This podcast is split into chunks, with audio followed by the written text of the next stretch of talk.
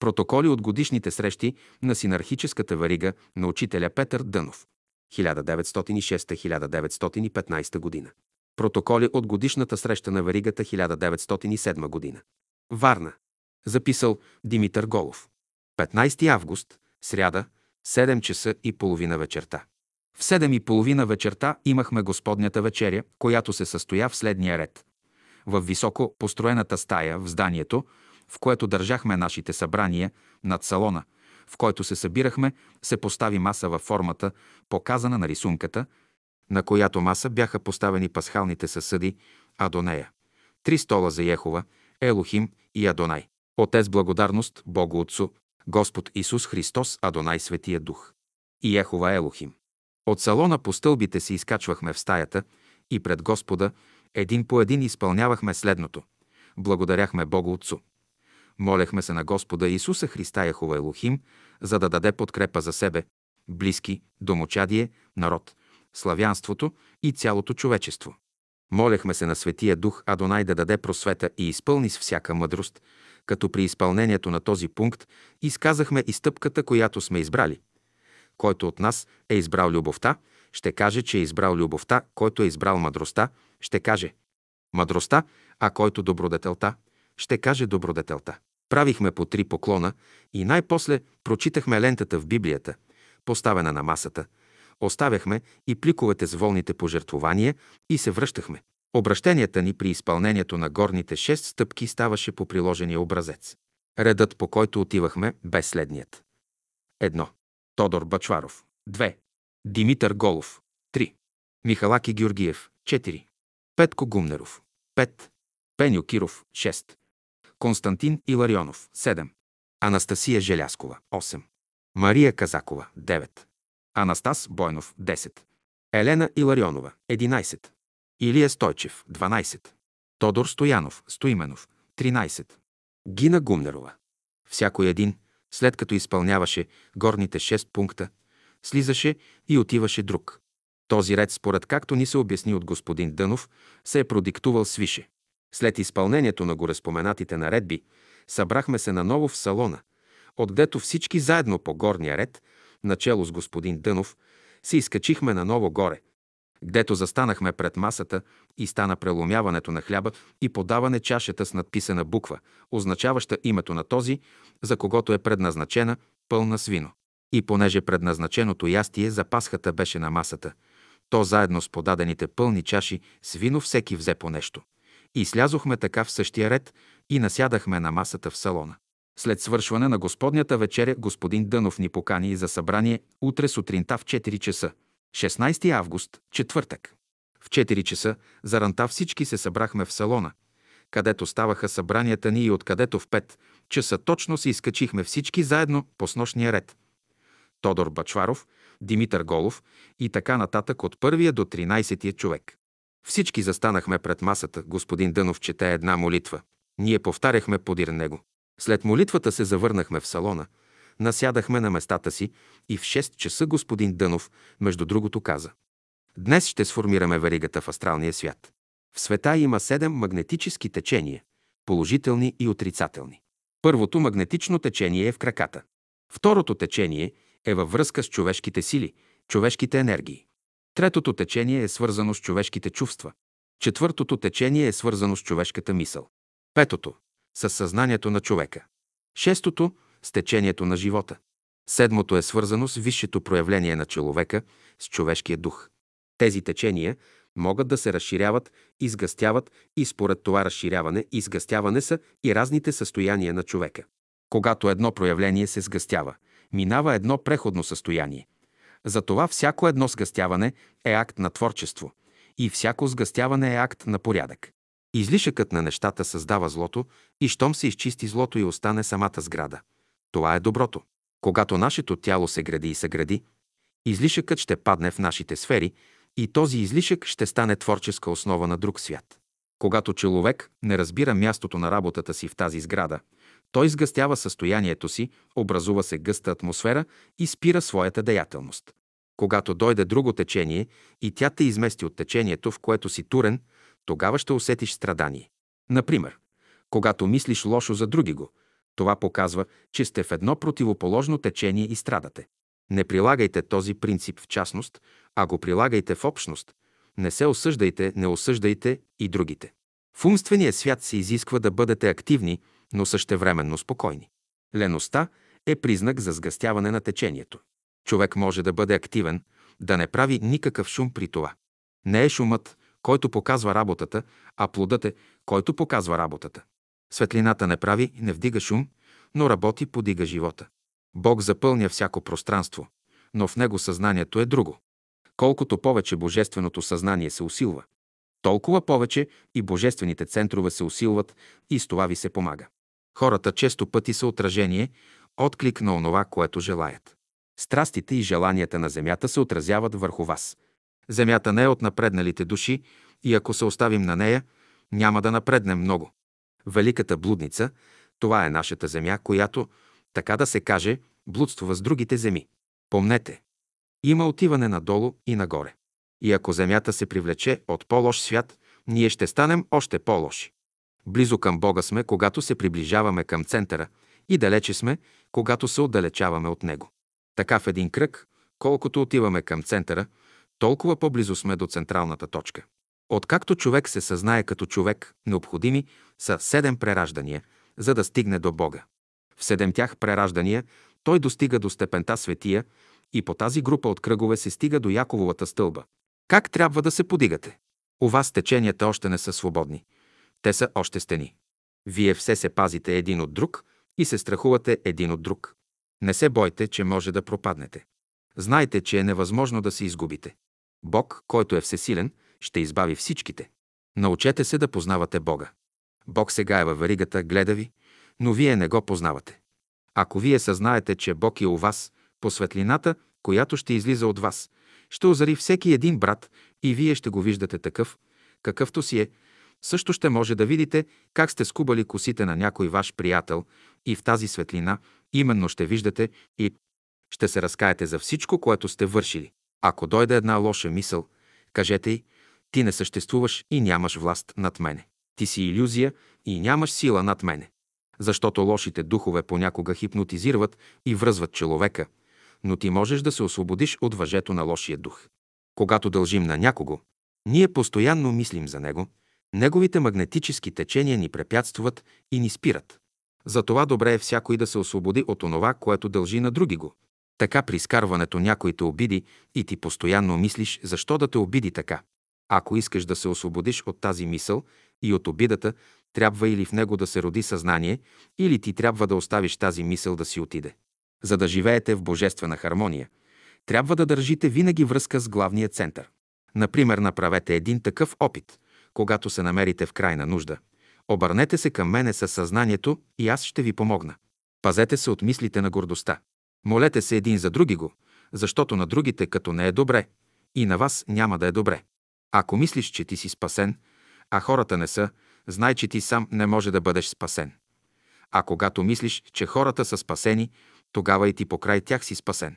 България мяза на един луд бик и тази верига е едно въже, с която сме го вързали, и вие не бива да се плашите, че веригата ще се скъса, защото по-скоро рогата на бика ще се струшат, отколкото веригата да се скъса. Трябва да знаете, че не само рогата, но и шията на бика е вързана. Наистина, че другите хора ще черпят от вас, но вие трябва да се радвате, че чрез вас иде подобрение за всинца. Може да попитате, та ние ли сме най-добрите хора?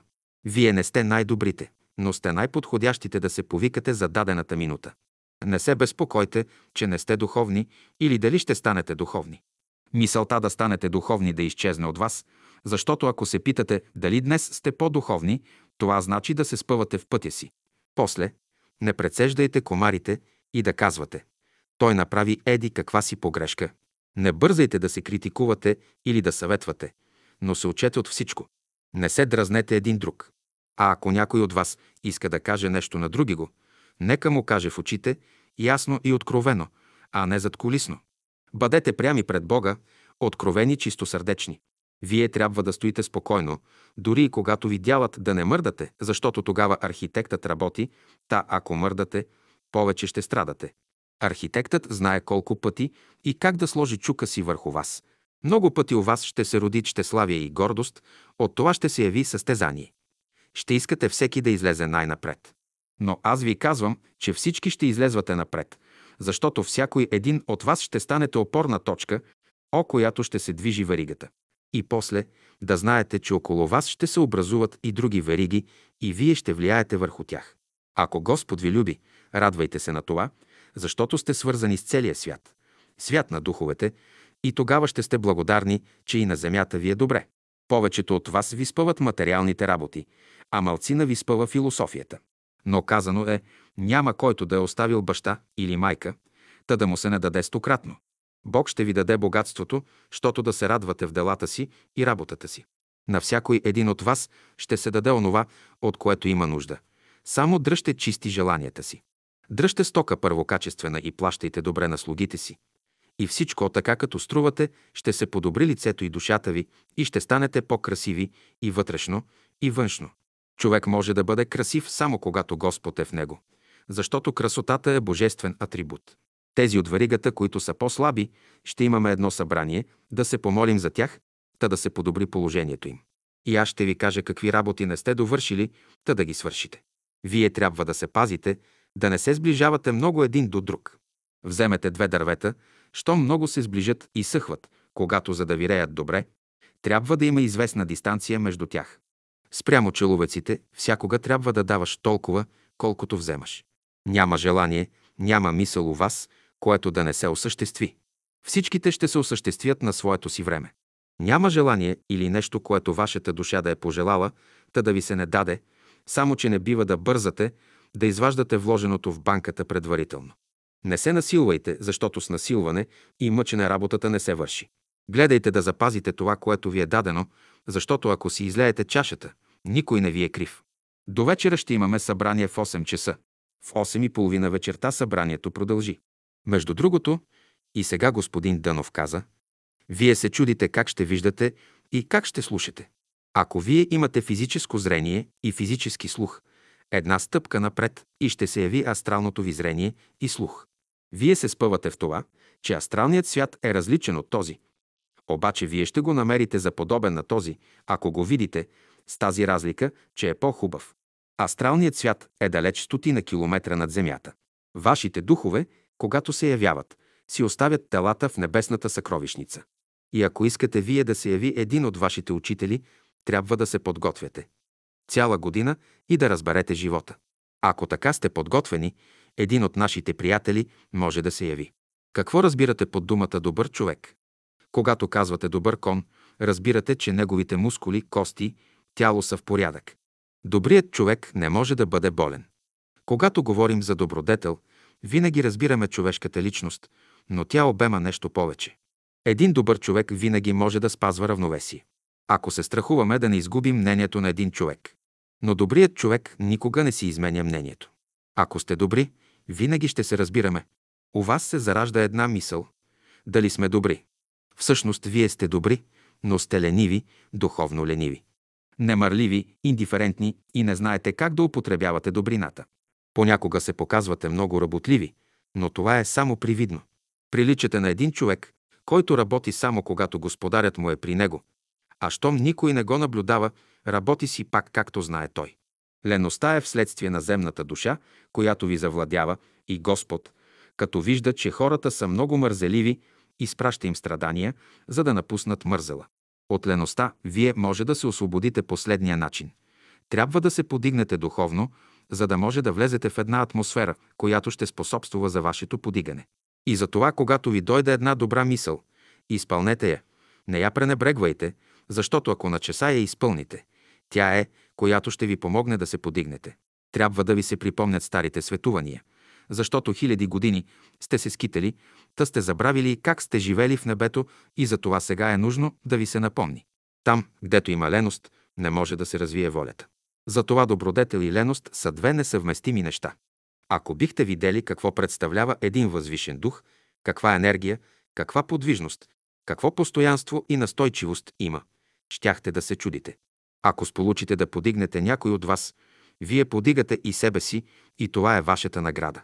Земната душа е, която ви препятства в живота и тя е, която ви държи и дърпа надолу.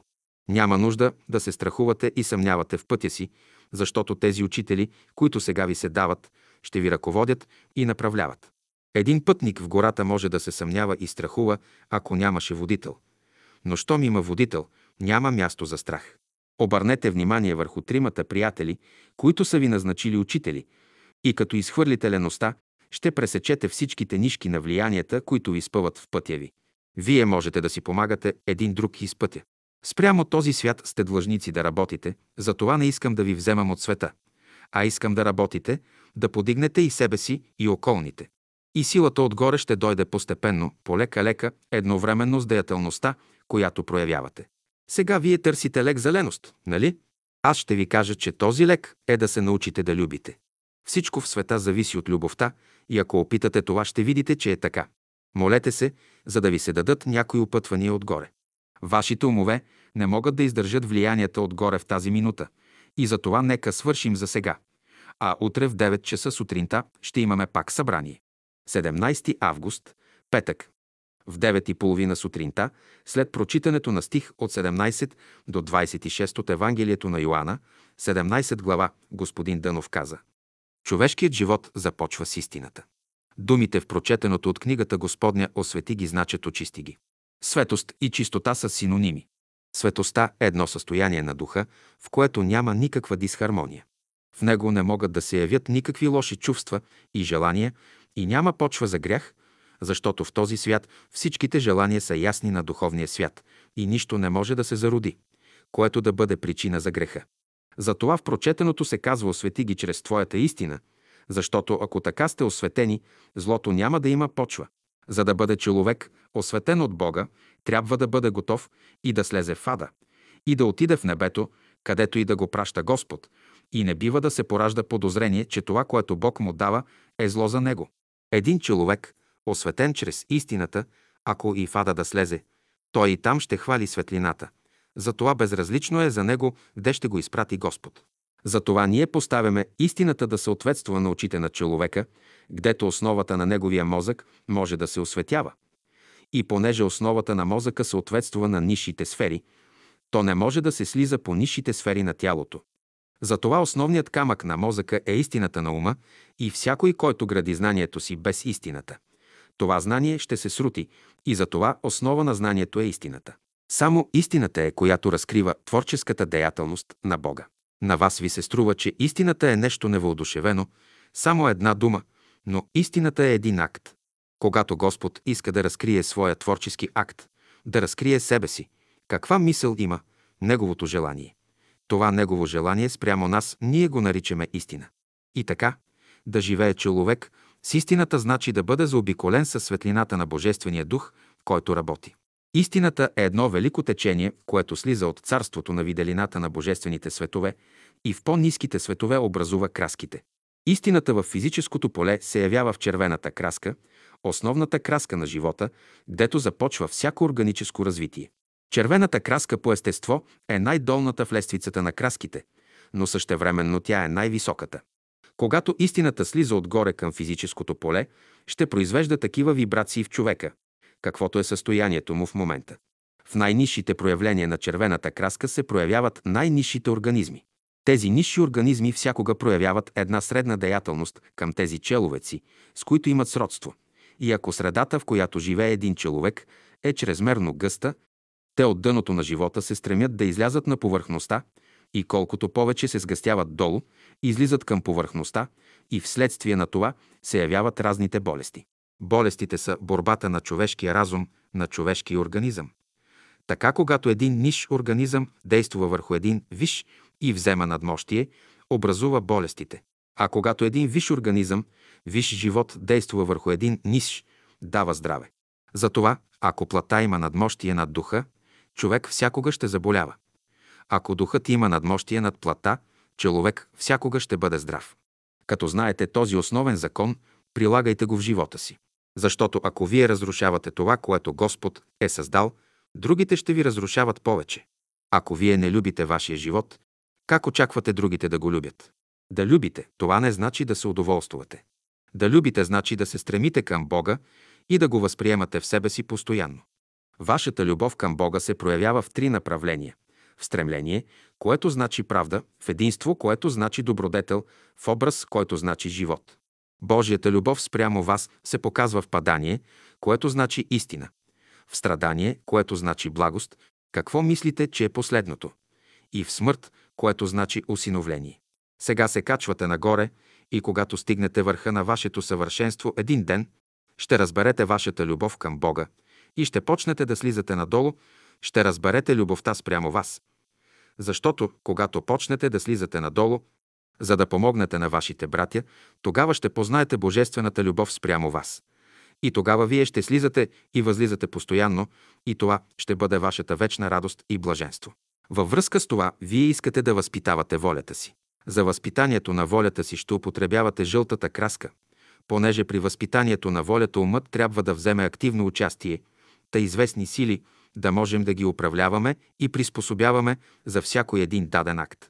Една невъзпитана воля често пада под червената краска със своите вибрации и се преобръща на една стихия и за да се извади от това състояние, трябва да се употреби жълтата краска, която ще подигне вибрациите над червената краска и ще започне да се развива по един нормален път. Старайте се да си представяте в ума жълтата краска и се старайте да схванете съдържанието й. Като гледате жълтото цвете, например, волята ви се усилва. По този начин ще въздействате естествено върху вашата воля. Тези от вас, които са избрали първата стъпка добродетелта, те ще употребяват жълтата краска. Тези, които са избрали втората стъпка мъдростта, ще употребяват синята, а тези, които са избрали любовта, ще употребяват розовата. И тогава ще правите разни съединения. Добродетелта е основа на волята и ако нямате воля, няма да бъдете добродетелни. За волята е потребна жълтата краска, понеже умът взема участие. И тогава, за да се възпита сърцето, употребена е розовата краска, за волята жълтата, за мъдростта синята. Първо е жълтата, после синята, после розовата. В музиката двата тона, които нямат подобен, образуват дисхармония. И у вас, когато се намери дисхармония, антипатия, трябва да се лекуват вълните на вашата душа. Някой ти открадне, например, парите. Ако вие кажете, че тия пари са били негови и той си ги е взел, тогава ще настане успокоение у вас. Добродетелният човек е богат. Той не се гневи. И ако у вас има някакъв недостатък, вие сте сиромаси. Сега само учите начините как да забогатявате. Вие много пъти се оплаквате от вашите погрешки, но ако знаехте как да ги премахнете, щяхте да изучите много добре себе си. Вие трябва да се радвате на погрешките си, защото от погрешката именно се показва, че сте имали едно слабо място. Така че, за погрешките не се разкаивайте, че сте ги направили, защото вие не можехте да не ги направите. Колцина от вас се усещат слаби и искат да имат помощта на веригата. Тези от вас, които имат спънки, какво искате да им се помогне? Законът е, че колективните благопожелания съдействуват, за да се усили този, който желае. Сега във варигата да се отмахнат тия препятствия, защото един, който е недъгав, може да накара други, който е по-силен, да изхарчи повече сила, отколкото трябва. Така, който почне да се моли за другите, показва, че се усилил, а който се моли само за себе си, показва, че е слаб. За да може варигата да помогне, трябва колективна молитва. Тази година можем да направим така. Всякой, който се намира в нужда, да отправи до мене писмо и аз ще ви определя време, когато да се молите и да знаете, че ще се определи една форма на тия писма, та когато го получите, да знаете за кого ще се молите. И в такива случаи винаги ще призовавате имената на тримата приятели, като казвате и имената им. А когато призовавате приятелите, казвайте Господи Исусе Христе и Ехова Елохим, Утешителю Дух Святи и Свети Адонай. 18 август, събота. Сутринта се събрахме към 9 часа и господин Дънов каза. Има нещо на всички да се даде. И това, което ще ви се даде сега, няма никому да го показвате, нито излагате пред чужди очи. Това ще пазите до една година и как ви се даде. Всякога, когато се молите, ще го представяте пред себе си и тогава ще започвате всяко ваше прошение и молитва. Това е желанието на ръководителите. Даже един на друг няма да показвате това, което в тази годишното събрание ще ви се даде. А всякой ще си го запази само за себе си. Защото тук е скрит един вътрешен духовен закон, че за да растете в истинската мъдрост и любов, трябва да спазвате абсолютно Божиите желания. Няма нужда от философия от ваша страна, Вие не сте по-мъдри от Бога. Само по този начин ще може да възприемате божествената мъдрост и за това трябва да спазвате всичко. Ако у вас трябва да се проявява любовта, това е неговото желание и следователно вие ще бъдете израз на това, което желае. Между източника и реката никога не трябва да се образува борба. Законът е такъв, че чрез закона на добродетелта от духовния свят сте слезли тук. Чрез добродетелта сте слезли в материалния свят. Събрали сте всичките нечистоти и любовта е, която ще ви изпере, а мъдростта ще ви заведе на небето. Затова като се върнете в небето, не трябва да се връщате празни. Понякога истината се представя в най-простия вид, но само когато едно цвете се развие, тогава ще видите какво е то. И семето, само когато озрее, може да се види какво е. Вие ще разберете от после това, което с думи не може да се изкаже, защото има неща, които с човешки език не могат да се обяснят. Преди 10 000 години как хората са разбирали нещата, а сега как ги разбират. Затова от човешко гледище живеете в бъдещето, а от божествено живеете в настоящето. Не стойте като фалирали търговци, които само мислят, нито размишлявайте за това, което ще бъде, а само се радвайте на настоящето, защото то е, на което вие може да се радвате.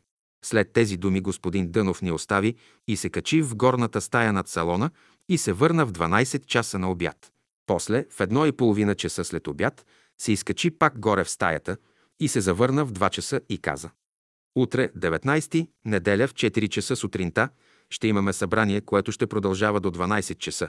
За това събрание се пригответе всички с вашите просби, които имате, било за себе си, било за домашните или приятелите. Пригответе си всички въпроси, които ви смущават и всеки утре да може да се изкаже. Личните ви пликове ще ви се дадат утре.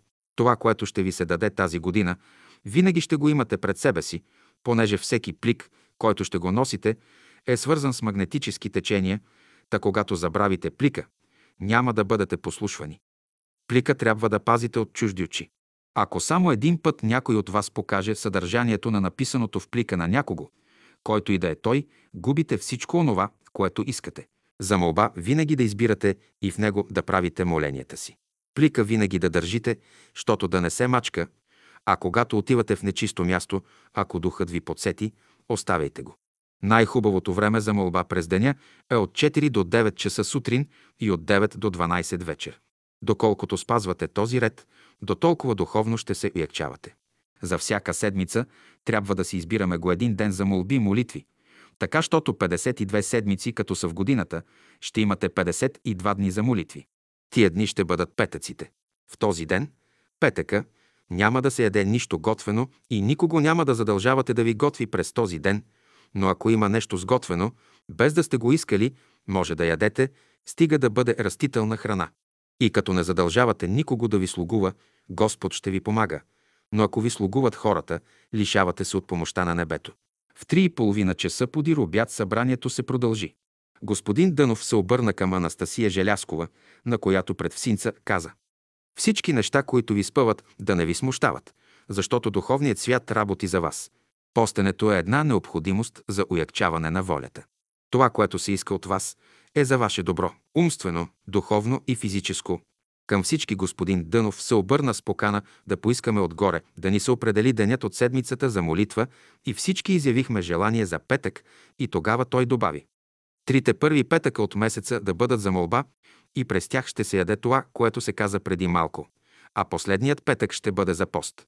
През първите три петъка може да употребявате изтоплено вино по малко, варено в четвъртък жито, посипано с захар и орехи, може и едно кафе или един чай. Това е хигиенично правило за укрепване на физическото ви тяло. И така за през тази година остават следните правила. Всеки петък през седмицата ще се молите за уякването на варигата, като в молитвата си прекарвате в ума имената на всички, които сте във варигата, а последният петък се определя само за пост и молитва. Които пък искат да се молят за умрелите, да сторят това в петъка преди Рождество, петъка преди Великден и в петъка преди Голяма света Богородица. Това за тази година. Не са само петъците, които ще помагат, а и молитвата да е от дълбочината на сърцето. С подигането на въпроса да се молите за умрелите, ще ви кажа. За да можете да помогнете за астралния мир, трябва вие да сте се подигнали, Защото, преди да можете да помогнете, ще се явят около вас други умрели, да кажем, не тези, за които се молите, които също ще искат вашата помощ, а те не са малко, които имат нужда от помощ, и вие ще се видите в чудо. Както казах, личните ви пликове утре ще ви се дадат и това, което ще бъде писано в тях, хвърля светлина върху пътя, в който трябва да вървите. В съдържанието на писаното в плика се дават на всеки го по три думи, да ги разберете и ако сторите това, ще вървите успешно в пътя си. Обмислете всичко, за какво ще се молите утре за ранта, отнасящо се лично до вас, за вашите материални и духовни нужди. Искайте благоволението Божие за отстранение на всички препятствия, които спъват Неговото царство. Ще се молите всички за напредването ви в избрания път. Молитвата, която ще правите утре, за всеки по-отделно да почне така. Господи Исусе Христе и Ехова Елохим, Утешителю Дух Светия Адонай, а пък ще я свършвате с думите. Защото, Господи, с идването на Твоето царство е нашата радост. В осветяването на Твоето име е нашата слава и в изпълнението на Твоята воля е нашата любов. 19 август, неделя. В 4 часа се събрахме в салона, а в 4 часа и 40 минути се качихме в стайчката над салона, в която стая стоеше още масата с съсъдите върху нея. Господин Дънов определи местата ни около масата. Наредени така, помолихме се с Господнята молитва, с добрата молитва. Господин Дънов прочете от Матей глава 20, стих 20, от Йоанна глава 12, стих 5 и Псалом 21, след което всеки един от нас изказа тихо своята молитва, както що ни бе поръчено. А подир това, тихо в себе си, по-отделно, по диктовка на господин Дънов, се молихме за варигата, за тези, които съдействуват за идването на Царството Божие, за България, за народа, за духовенството, за учителите, за учениците, които посещават училищата, за всички държавни служители, да ги вразуми Господ, за всички земеделци, за всички майки и бащи, за млади и стари, за цялото славянство, за всички други народи. След това всички онези, които са избрали добродетелта, обърнаха се към стола на добродетелта, онези, които са избрали мъдростта, обърнаха се към стола на мъдростта, истината. А тези, които са избрали любовта, се обърнаха към средния стол на любовта. Да се не устрашава вашето сърце през тази година. Така казва Господ, да имате дързост и Той ще ви благослови, ще имате всичкото му съдействие, вашата вяра така ще расте. Великото ваше страдание ще преобърна на радост и веселие, да бъдете верни на това, което сега ви се дава. И ако се окажете верни на малкото, ще приемете и многото. Да просветнат така вашите дела, щото като ги видят човеците, да прославят Отца вашего, който е на небеса. Да се не смущавате, да се не тревожите за нищо, защото от началото Той е изготвил всичко за вас и никога не трябва да забравяте своето призвание, за което сте пратени на земята. Подир тези думи Господни се поклонихме три пъти и слязохме долу в салона, гдето в 6 часа сутринта се сложи закуска, подир която господин Дънов ни продиктува. Хвала, Господи, Боже наш! Душата ни има тихо упование на Тебе. Открил си ни пътя си и виждаме Твоята благост, изявил си ни милостта си и виждаме дълготърпението Ти. Показал си ни любовта си и виждаме Твоята добрина. Посочил си ни истината и виждаме Твоята светост. Изявил си ни името си и виждаме Твоята правда. Научил си ни на всяка мъдрост и знание и виждаме Твоите велики дела. Обърнал си сърцата ни и виждаме Твоето присъствие на всъде. Просветил си ума ни и виждаме Твоите творения, че всички са добри. Опасал си ни в силата си и гледаме Твоето могъщество. И след всичките добрини и благости, които си излял отгоре ни според Твоята вътрешна пълнота – Нашето желание е винаги да гледаме Твоето лице и да се радваме и веселим в Твоята любов. Ние Ти благодарим за Твоята милост, с която си ни заобиколил. Нашата душа се радва, че милостта Ти ни следва. Ти всякога ни слушаш и си готов винаги да ни крепиш и да ни даваш помощ, когато сме в нужда. Благи Господи, велики Отче на небето, избавяй ни от ухищренията на лукаваго. Ето, Ти си говорил и ние вярваме, че Ти ще ни утвърдиш във веки да Те славим. Господи, Ти, който си неизменен, закрепи нашите слаби братя и сестри, за да пребъдваме всички в Теб и Ти да пребъдеш у нас, за да сме едно, както Ти и Отец, и да Те прославим с плодовете на живота си пред човеците. Благи Боже, който си ни дал живот и здраве, който ни насищаш с хляб и вода и ни задоволяваш с хилядите си благословения всеки ден. Твоето слънце изгрява всяка заран като младоженец и тича в пътя си, който си му начертал. То ни донася и разпръска Твоите благословения повседневно, в Твоето име оживотворява всичката земя, задига и донася облаците, напоява земята с дъжд и влага и изважда всеки стрък изпод земята, украсява полските цветя с всичката им хубост, която им си дал от начало, развеселява всички живи същества и човека, когато си направил според подобието си. Вдъхва в неговите жили вяра и надежда да се труди и работи, като му казва, че ти ще благословиш труда му. Велики са твоите наредби. Всички ние, твои чеда, днес идем да ти поднесем своята благодарност. Облякал си ни в дрехите на живота и колко са тия облекла, в които си ни обгърнал.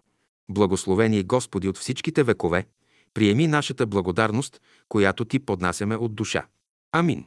Обясни ни се от господин Дънов, че тази хвала всеки от нас ще прочита след всеки петък, определен за абсолютен пост, т.е. само веднъж в месеца.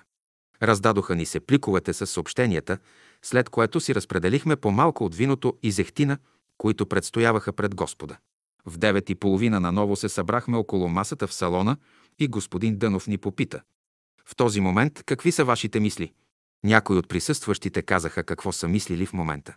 Понеже беше съставен списък на политическите лица в България, на хора, които политиканствуват и се занимават с политика, господин Дънов попита.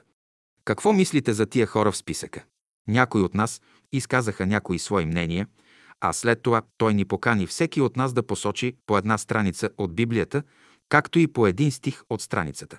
Най-напред бе поканен Тодор Бачваров, който посочи Исаия, глава 69, стих 5. После Димитър Голов избра Захария, глава 14, стих 7. Пеню Киров, Бития, глава 18, стих 13. Анастасия Желяскова, минус 4, а книга за царете, глава 23, стих 18. Мария Казакова, Юил, глава 2, стих 7. Елена Иларионова, Изход, глава 9, стих 3. Илия Стойчев, 21 глава от Битие, 3 стих. Михалаки Георгиев, Царе 4, глава 8, стих 3.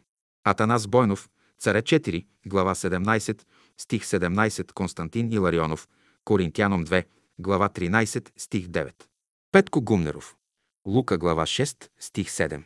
Гина Гумнерова, Деяния, глава 4, стих 7. Тодор Стоянов, Стоименов. Йоанна, глава 21, стих 23. След прочитането на избрания от Тодор Бачваров стих, господин Дънов каза Да, Бог знае безумието на всички тия хора. Думата е за означените в списъка политически лица. След прочитането на стиха от Желяскова каза следното. Има все надежда. След Михалаки Георгиев. Седем години ще има страдание и към 1914 година ще се върне в България. След Тодор Стоянов. Значи на вас се каза да вървите без да гледате другите. Господин Дънов избра и прочете от Лука глава 24 стих 4 и каза На Македония ще бъде дадена една малка свобода, това е казано преди 3-4 години, на която ще се радва. До 1914 година все ще има преговори, интриги, разпри помежду европейските народи. Тези неща са в реда си и ако ги знаете всички, ще ви спъват. Че е взето решение в съвета е вярно. Свободата на Македония ще дойде пак от европейските народи. Англия, Франция и Русия ще й дадат свободата. Русия, щом се освободи от вътрешните си разпри и от крайния изток, ще започне да борави с политиката си на Близкия изток. Ако слушате небето, ще ви употребят като посланици, ще работят чрез вас. Урожаят ще зависи от разположението на народа. Гладът в България може да се отмени, а може и да се ускори. През тази година мнозина ще поумнеят, защото една верига всякога може да предизвика глад в една страна, а да се предизвика глад е много лесно нещо, също и плодородие да се предизвика е лесно. Илия се помоли и нямаше дъжд три години. Пак се помоли за дъжд и дойде дъжд. Илия беше човек на правдата, а Елисей искаше и правдата, и любовта, и за това го виждаме, че беше благ. Сега вече приближаваме към свършика. Приятелите ни скоро ще си отпътуват 10 часа и 40 минути сутринта. Поздравлява ви доктор Миркович отгоре и казва «Бих желал да съм с вас. Човек все ще разбере своето предназначение, но късно малко. По-малко лутане, повечко работа. Благодарим ви за добрите чувства, които храните към мене. Приятелите си отидоха. При заминаването си приятелите ни казват да пребъде благословението ми през цялата година към вас. Всички съсъди, които предстояваха пред Господа, се снеха долу в салона последния ред. Михалаки Георгиев донесе голямата чаша. Илия Стойчев, табличката, светилника, Иларионов. Тритех стола, Голов, Бачваров и Пеню Киров. Чершафа, Гина Гумнерова, Мария Казакова и Елена Иларионова, а всичките малки чашки отгоре снеха Петко, Гина, Желяскова, Бойнов и Иларионова. Най-подир господин Дънов каза. Поздравявам ви с събора и благополучно да си отидете по домовете. Неделни събрания през 1907 година, 7 октомври, неделя.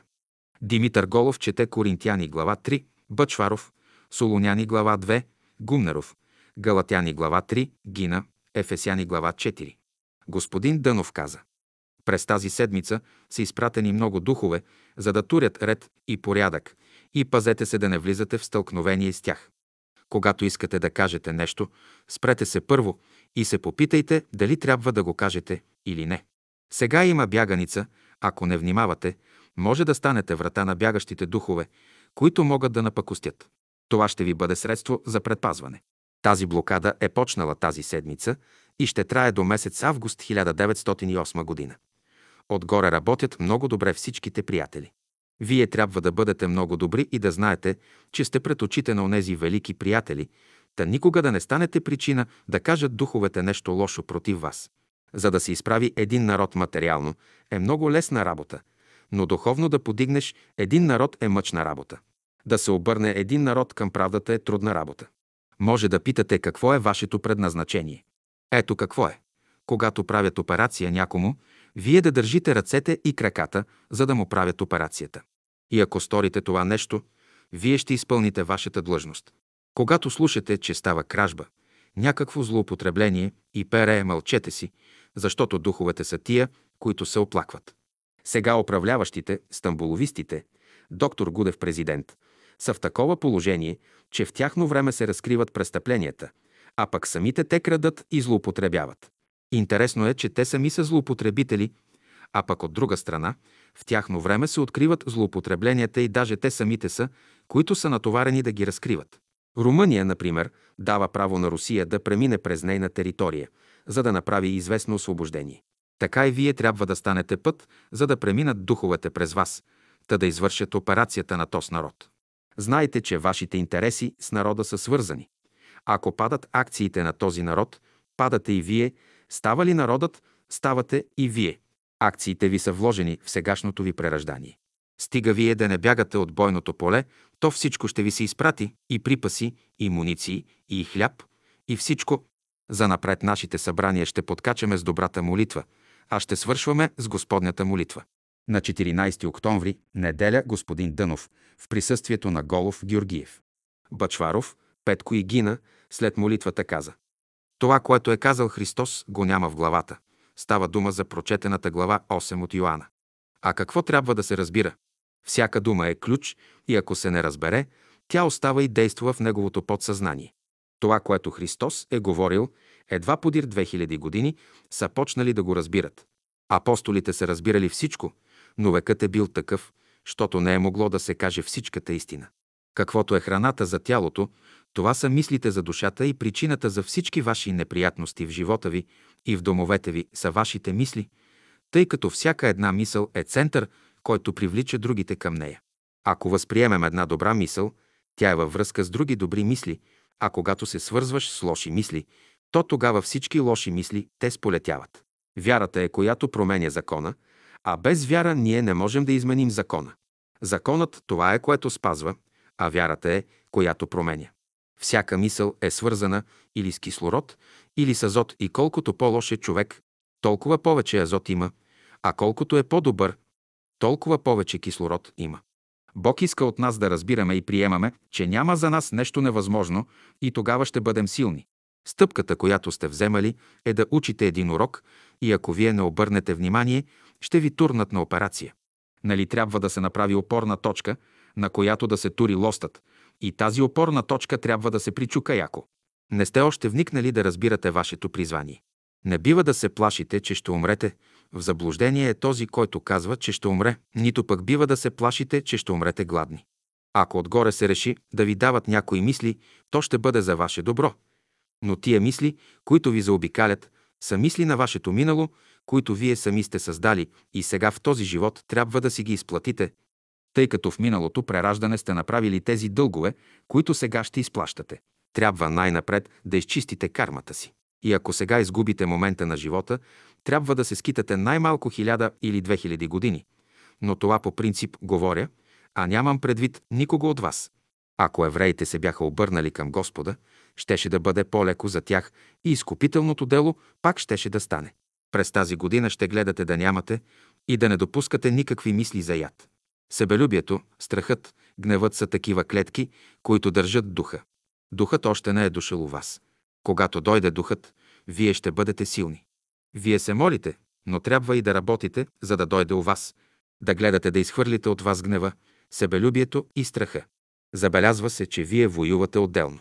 Помежду вас има механическа връзка, а не духовна. Помежду вас има антагонизъм. Прочете Галатяни глава 5, стихове от 18 до 26. Да държите тия правила. Щом се съедините с духа на нашите трима приятели, този дух ще извърши у вас всичко. Ако ви кажех самата истина какво ви предстои да направите, то ще срещнете такива съпротивления, щото щяхте да се видите в голяма борба. Като ви каже истината, ще възстанат у вас всичките лоши мисли на миналото и у вас ще се образува ужасно клокотене. В 1907 година вие вземате първата стъпка и до 1914 година трябва да направите.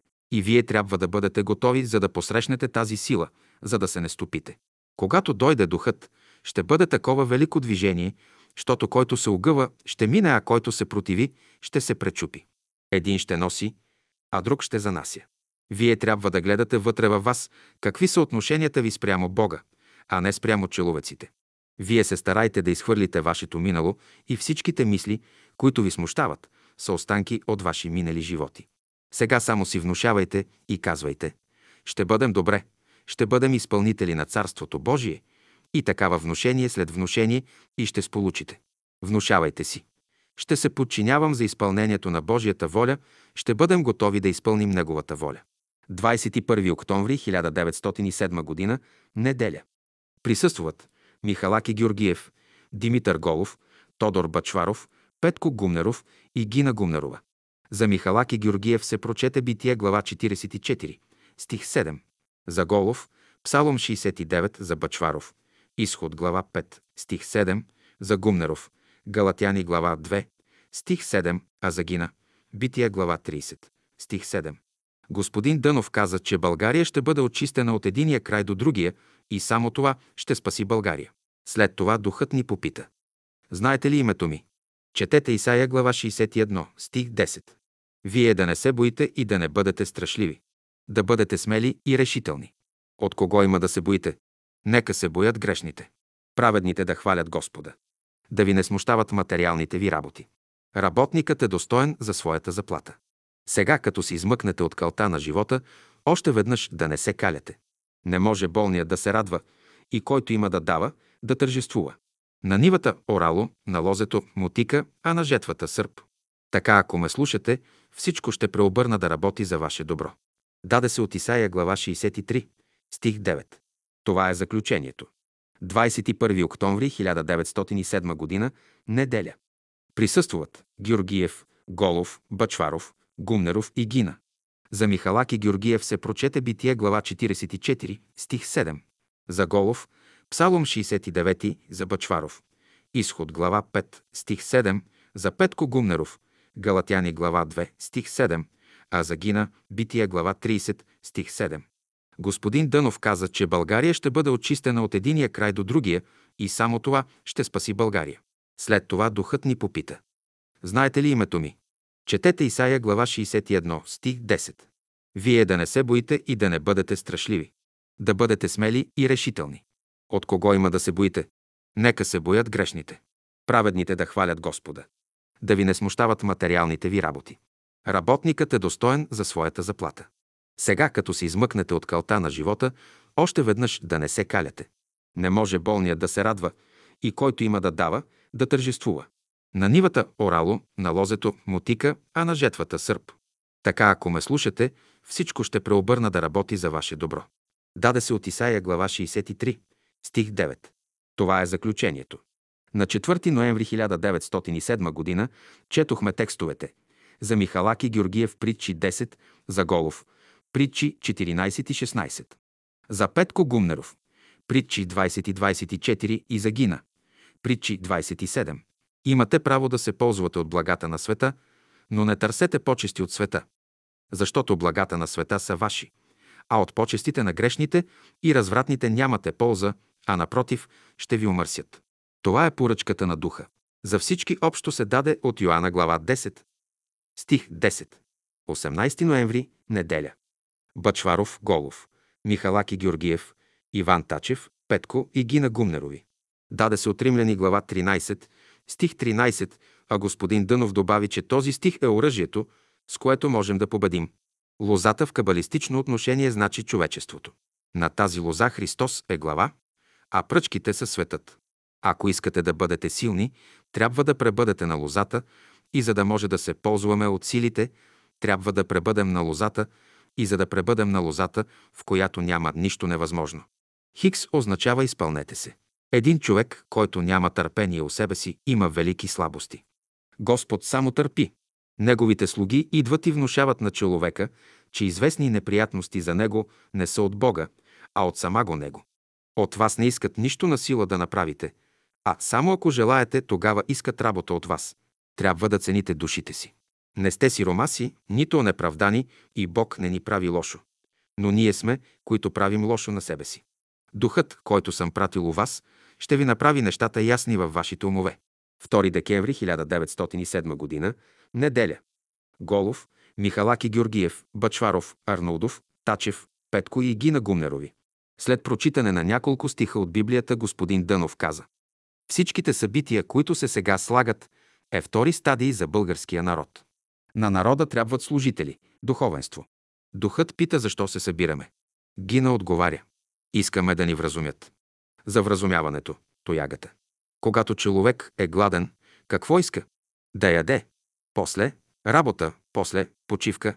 А има ли причини човек да се оплаква преди да е работил? Защо се оплаквате от света? Има ли причина да плачете за умрелите? Небето не обича празните думи и празните приказки и оплаквания. Оплаквате се защо? Защото сте мързеливи всички. Кой е родил мързела? После. Работа ли е това, когато човек работи само за тялото си? Това не е работа, а е трудене. Човек става мързелив само тогава, когато работи за тялото си. Какво е филологическото значение на думата работа?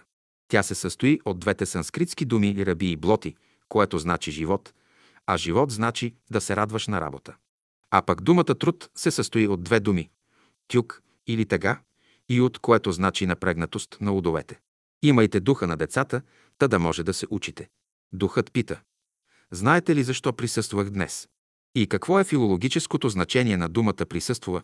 По покана всеки един от нас избра по една дума. Бачваров избра Съдина Гумнеров, Добродетел, Тачев Борба, Михалаки Георгиев, Принос Гина Любов, Голов, Наука Арнолдов, Христос. Урокът от избраните думи и тяхното значение е, че не трябва да роптаете, светът е добър, който съм направил, само че вашият не му съответствува. Предупреждавам ви да не ставате отглас на лоши влияния. Пазете мислите и желанията си чисти. Нека се давят псетата, а вам предстои работа. Да бъдете носители на истината, която налагам у вас, и образ на любовта, в която ви обличам. Не искам вашите души да бъдат немощни. Не съм ли аз навсякъде? И ако аз присъствам, от какво има да се безпокоите? Ако над вас се надвесват черни облаци, не съм ли аз, който съм ги пратил? Ако се подигат бурите, не са ли те под моето ръководство? Ако се вълнува светът, не е ли той под моето ръководство? И ако всичко в света става чрез моя дух, защо трябва да се безпокоите? Трябва ли слугата да се оплаква от господаря си? Не, слугата трябва да люби своя господар. Напуснете всякакво малодушие. Бъдете благи, както съм аз благ, и справедливи, както съм аз справедлив. Само тогава ще ме познаете и ще ходите всякога във виделината на моето лице. И всичкият мир ще разтвори своите обятия за вас, да ви приеме в себе си и да ви даде всичките блага и богатства, които съм запазил от незапомнени времена. Само в този живот ще разберете смисъла на вашия живот. Очаквам да ви намеря по-добре, когато се върна втори път. Подир Отче наш, казахме я всички. Духът добави. Бъдете благословени. Моят мир да пребъде помежду вас